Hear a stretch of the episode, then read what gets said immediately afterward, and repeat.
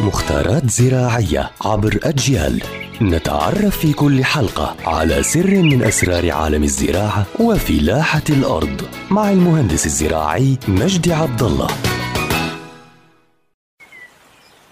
أهلا بكل متابعي ومتابعات أجيال عبر منصاتها الاجتماعية المختلفة. رح نحكي اليوم عن موضوع شائك وخطير أيضا وهو موضوع النباتات سامة موجودة برا البيت. يعني أنا في بعض النباتات الموجودة برا البيت أو اللي بتطلع من الطبيعة بتكون سامة جدا وقاتلة لكن الناس ما بتعرف هاي الأمور. من هاي النباتات اسمها الداتورا الشوكية.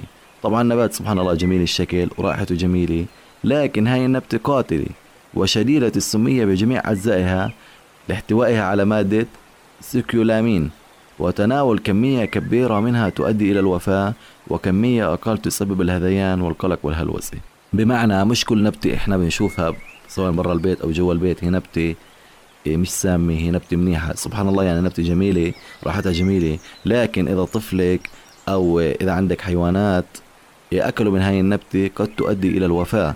وكمية أقل منها تؤدي إلى الهذيان والقلق والهلوسة.